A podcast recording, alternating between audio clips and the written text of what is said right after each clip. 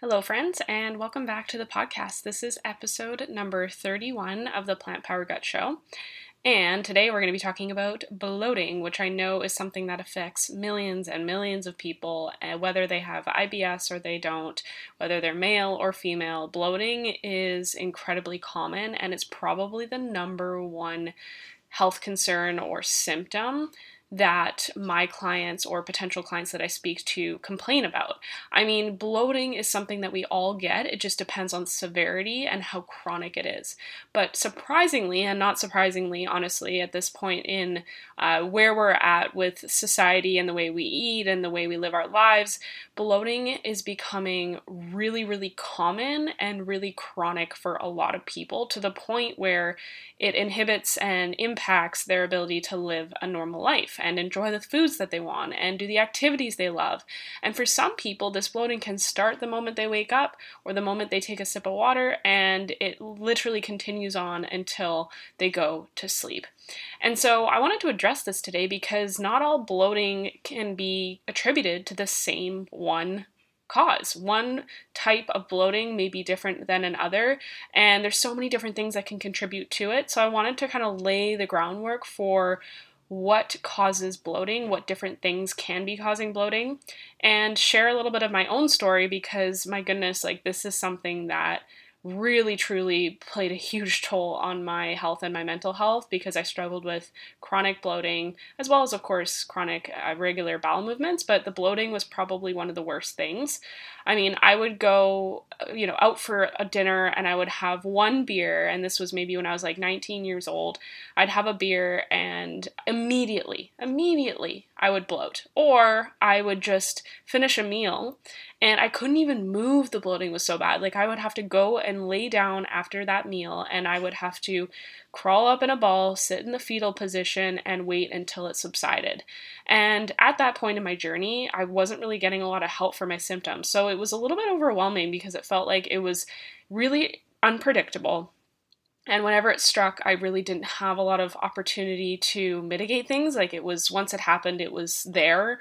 And quite honestly, it just ruined the rest of my day. So I want everyone listening to this to be able to really pinpoint where their bloating is coming from, what might be causing it, so that you can actually get the help you need to prevent this in the first place. Because believe it or not, you can overcome the bloat. I promise you that. There's a lot of gimmicks out there, there's a lot of supplements out there, there's a lot of uh, beat the bloat six week programs and things like that, but a lot of them don't really get to the root cause of what's going on and utilize a lot of different supplements and things like that that I just don't agree with. And I want you to understand from a scientific perspective what the heck's going on in your body because trust me, I know when it happens, it feels really unpredictable, but it also just feels like you have no control over your body. And it's really frustrating, it's defeating, and all you want to do is live your life like a normal person, but your GI tract has a different idea for you. So let's kind of break this down a little bit so that you're not feeling like you are a victim to the bloat. And let's talk about what might be going on here for you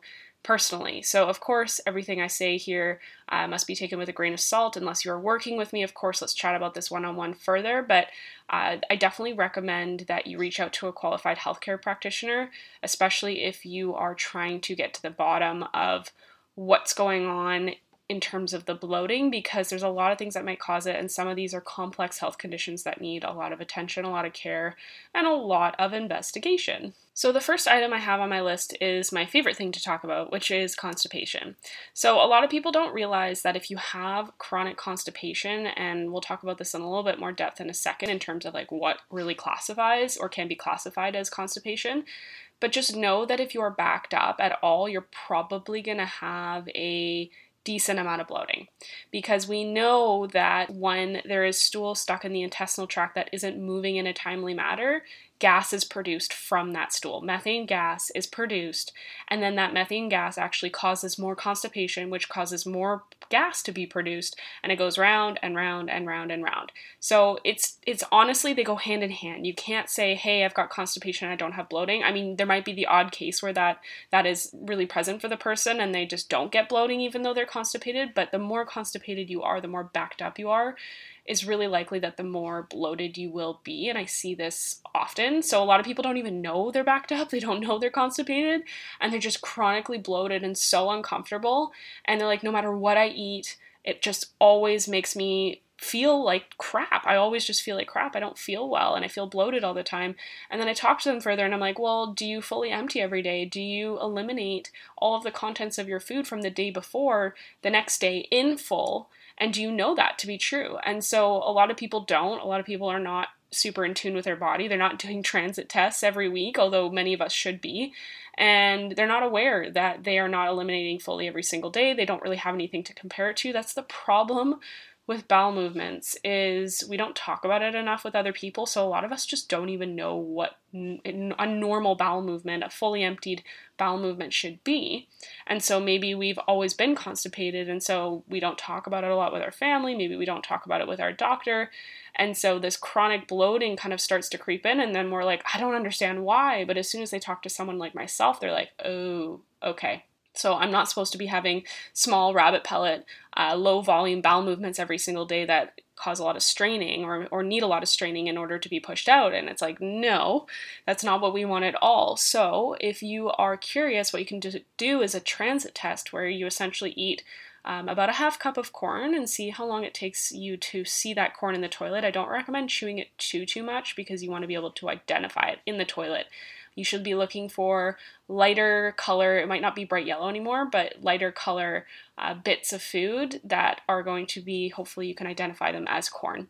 So if you're unsure, definitely do a transit test because a lot of the times, if there's any backup over 18 hours, so if it takes more than 18 hours to see the corn in the toilet, you're dealing with backup. You're dealing with constipation. Even though you might not feel like you're constipated because you're going every day, you're not fully emptying. And so, even if you empty around 80% of your waste from the day before, 20% is still stuck inside of you and it adds up. Over five days, that's the total accumulation of one full bowel movement. And so, a lot of people have no idea how easy and how great, honestly, a, a really good bowel movement can be and feel for the person. And in that situation, there's usually very minimal bloating. So I had a client back earlier this year who I worked with, and she experienced a ton of bloating. It was just all day, it was chronic. And then we cleared the constipation. We worked on diversifying her diet and she doesn't get bloating very often anymore, which is really cool unless she's super, super stressed. So we worked on that together, and it was pretty sweet to see that transformation happen because she didn't really even realize she was chronically constipated, and it just took some time to get things regulated, and then the bloating went away. So the next thing on my list is sloppy processing.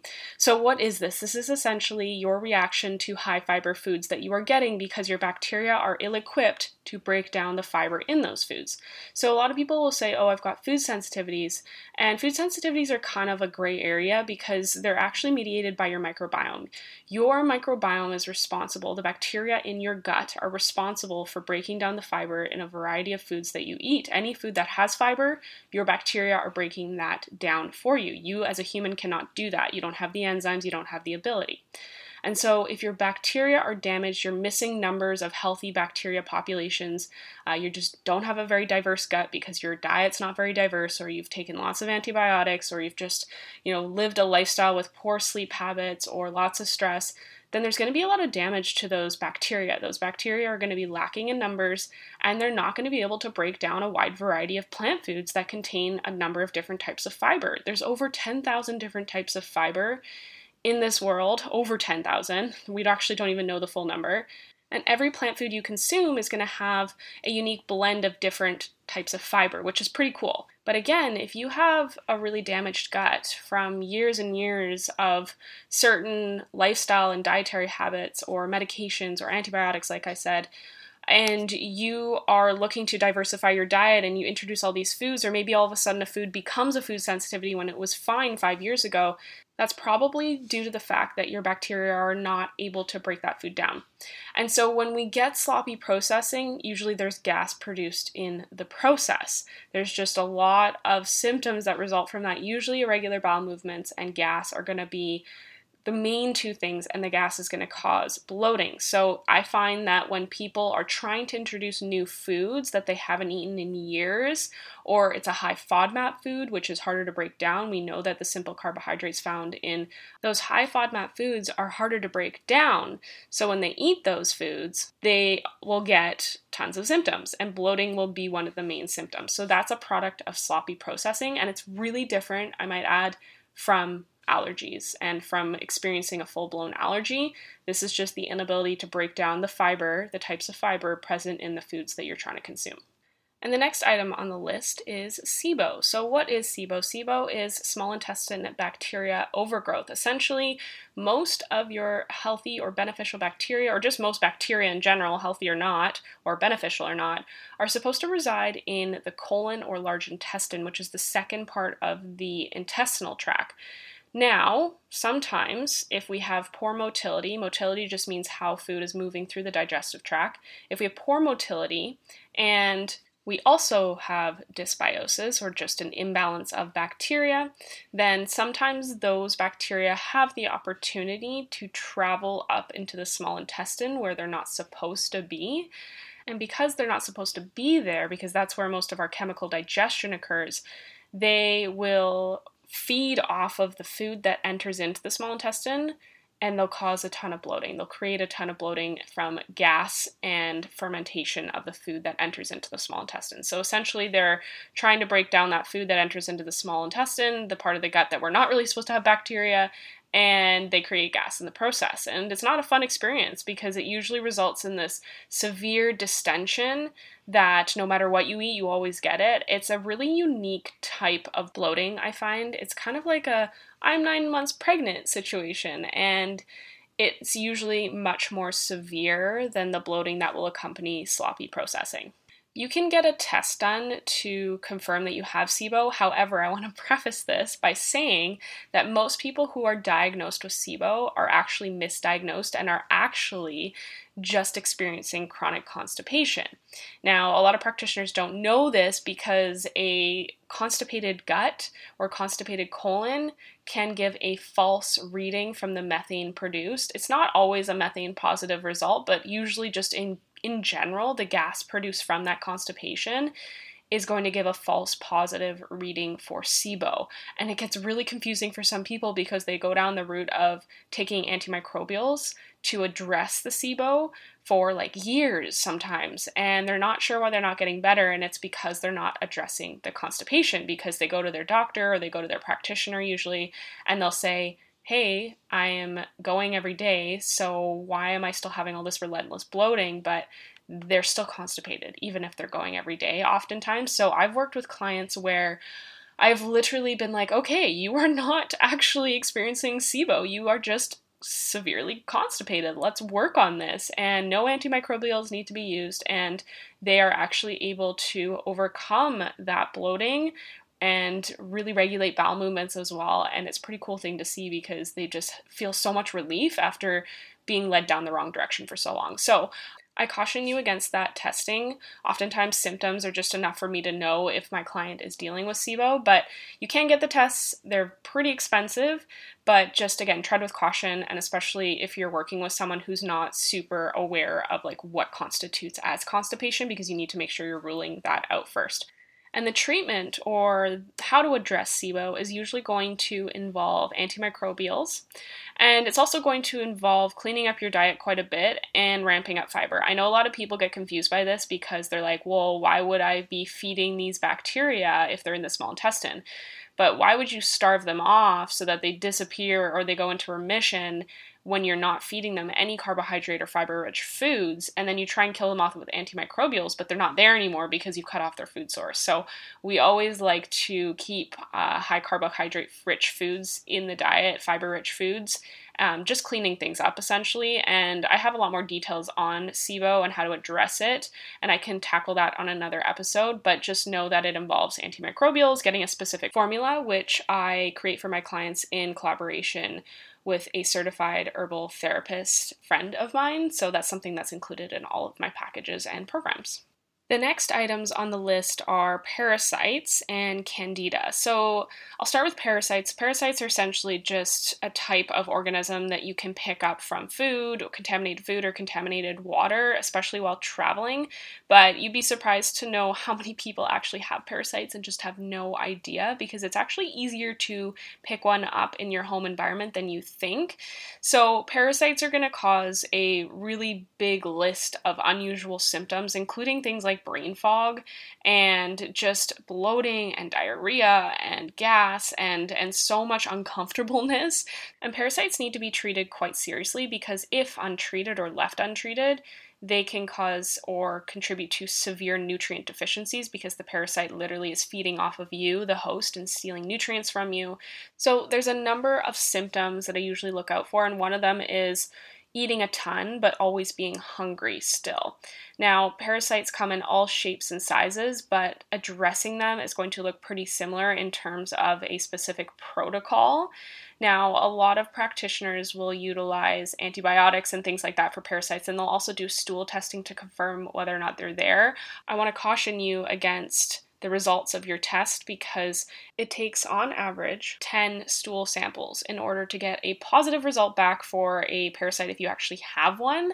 And that's because parasites are really, really good at hiding in the GI tract and they don't always come out the other end. Often they do at nighttime, but often not during the day. So, parasites are a really tricky one, and again, you don't want to leave them untreated. So, if you're experiencing a host of chronic symptoms that are really extreme, I highly recommend working with someone who is qualified to address a potential parasite and who trusts that they can help you figure this out, regardless if you have a positive stool sample or not. The next one I mentioned is Candida. I actually have a whole podcast episode. It's the previous episode, episode number 30 of this show, where I talk about candida cleansing with one of my colleagues and fellow RHNs, Marisa Ricci, and she's really, really knowledgeable in this area. Just know that candida are single celled yeast like fungus, and they're fine in the body because they live within us without any harm. But as soon as they overgrow, that's when they become a problem. But honestly, I will say that half of the time we're dealing with a candida overgrowth, we're just de- dealing with severe dysbiosis or damage to the gut. And so those candida are given the opportunity to thrive and multiply and grow and cause damage to the gut lining. And also, one of the things that they'll contribute to is the bloating. So, candida cleansing will be similar to parasite cleansing, and it's something that you want to work with uh, a practitioner on because because it's often a little bit of an ambiguous diagnosis. It's hard to get diagnosed, especially by a doctor. Most doctors don't believe in it. So I highly recommend you listen to that podcast if you're curious about that one at all. Just know that candida and a candida overgrowth will contribute to bloating. The next one I wanted to discuss is PMS. So I know a lot of women will say that PMS symptoms are completely normal and that they accompany their period every single month and that they're just used to it. But I'm here to tell you that PMS symptoms are actually not normal. They're typically only present for people who have severe hormonal imbalances or at least just hormonal imbalances in general. And so the reason I wanted to bring this one up here is because a lot of women will get bloating, like really, really bad bloating around their time of month. And that's a telltale sign that your hormones are out of balance. And so you have to understand that this actually goes back to the gut. So one of your gut microbiome's jobs is to regulate excess estrogen. There's certain enzymes in the gut that are produced by bacteria that will downregulate or upregulate estrogen production. And so if that mechanism is wonky and is off, then your estrogen levels may be high, which is usually what we see or what I see personally when it comes to PMS symptoms. So, PMS will create a specific kind of bloat that's usually present around your period. And so, if you are someone who gets that kind of bloating, just know that it's probably related to hormonal imbalances. And so, you're going to want to kind of go back to the basics in terms of balancing hormones from a gut healing perspective, which is something that I work on with all of my clients. The next thing I wanted to discuss is poor digestive function. So, having irregulated stomach acid is something that can contribute to really just sloppy processing in a different way further on down the GI tract. So if you're getting bloating in the lower abdomen, which is where most of us get bloating, it's not really up in the stomach, which is just below your breasts, then that's probably a sign that you might have issues with sloppy processing from bacteria imbalances, but you might also just have poor digestive function. Now, when I say poor digestive function, I mean your digestive system, your esophagus, your mouth, your stomach, all of that upper anatomy is actually not functioning properly. One of the things that could be going on is perhaps you are not chewing your food properly, and so undigested food particles might enter into the lower GI tract partially digested, which is going to cause a ton of bloating, or maybe you have inadequate stomach acid levels. Low stomach acid is going to be really, really problematic for digesting food. And so, again, partially digested food might enter into the GI tract from your stomach because you have low stomach acid and you also probably didn't chew very well. It's usually a killer combo, which can lead to a ton of discomfort later on. So just know that anytime when digestive function is compromised, and partially digested food particles are making their way to your small and large intestine, there's going to be bloating from that. Your bacteria are equipped to handle breaking down fiber, but if there's full undigested food particles entering into that part of the body, we're going to have an issue. So take a look at digestion, take a look at stomach acid with a practitioner, take a look at how much you're chewing, your stress levels, all that stuff that can impact your digestive capability. And the last thing I wanted to discuss is a bloating reaction to non food items. And when I say items, I mean there's really no other way to describe what I'm talking about other than chemicals and things like that that are added to our food that cause a lot of discomfort and a lot of reactions in terms of bloating and digestive pain for a lot of people. So, things like additives, preservatives, food dyes, food colorings, artificial flavorings, even natural flavors, because that title can disguise over 13,000 different things that the company doesn't have to disclose. So, there's a lot of things that are added to our food these days that aren't actually food, they're just additives and chemicals and things that we're really not meant to be eating. Now, I know that this is a controversial topic because really, when you think about it, there's a lot that we've adapted to consuming. But at the same time, I usually recommend that my clients eat mostly whole foods and going back to basics. Of course, if you want to have some vegan ice cream, non dairy ice cream, or something like that, where there is going to be additives and preservatives and things like that, then definitely know that it's okay to consume those things every once in a while. But we want to get back to basics in terms of whole foods and consuming foods that do not have any obscure ingredients that are not actually food or not meant for or not fit for human consumption because these things can cause a lot of bloating and discomfort for some people. And so this brings me to the end of my list. This is not an exhaustive list by any means. There's still some things that I've missed or forgotten, but these are some of the main things I wanted to discuss because they're often very, very avoidable and easy to address with the right help. So please let me know if you have any questions. Otherwise, I will catch you at the next episode.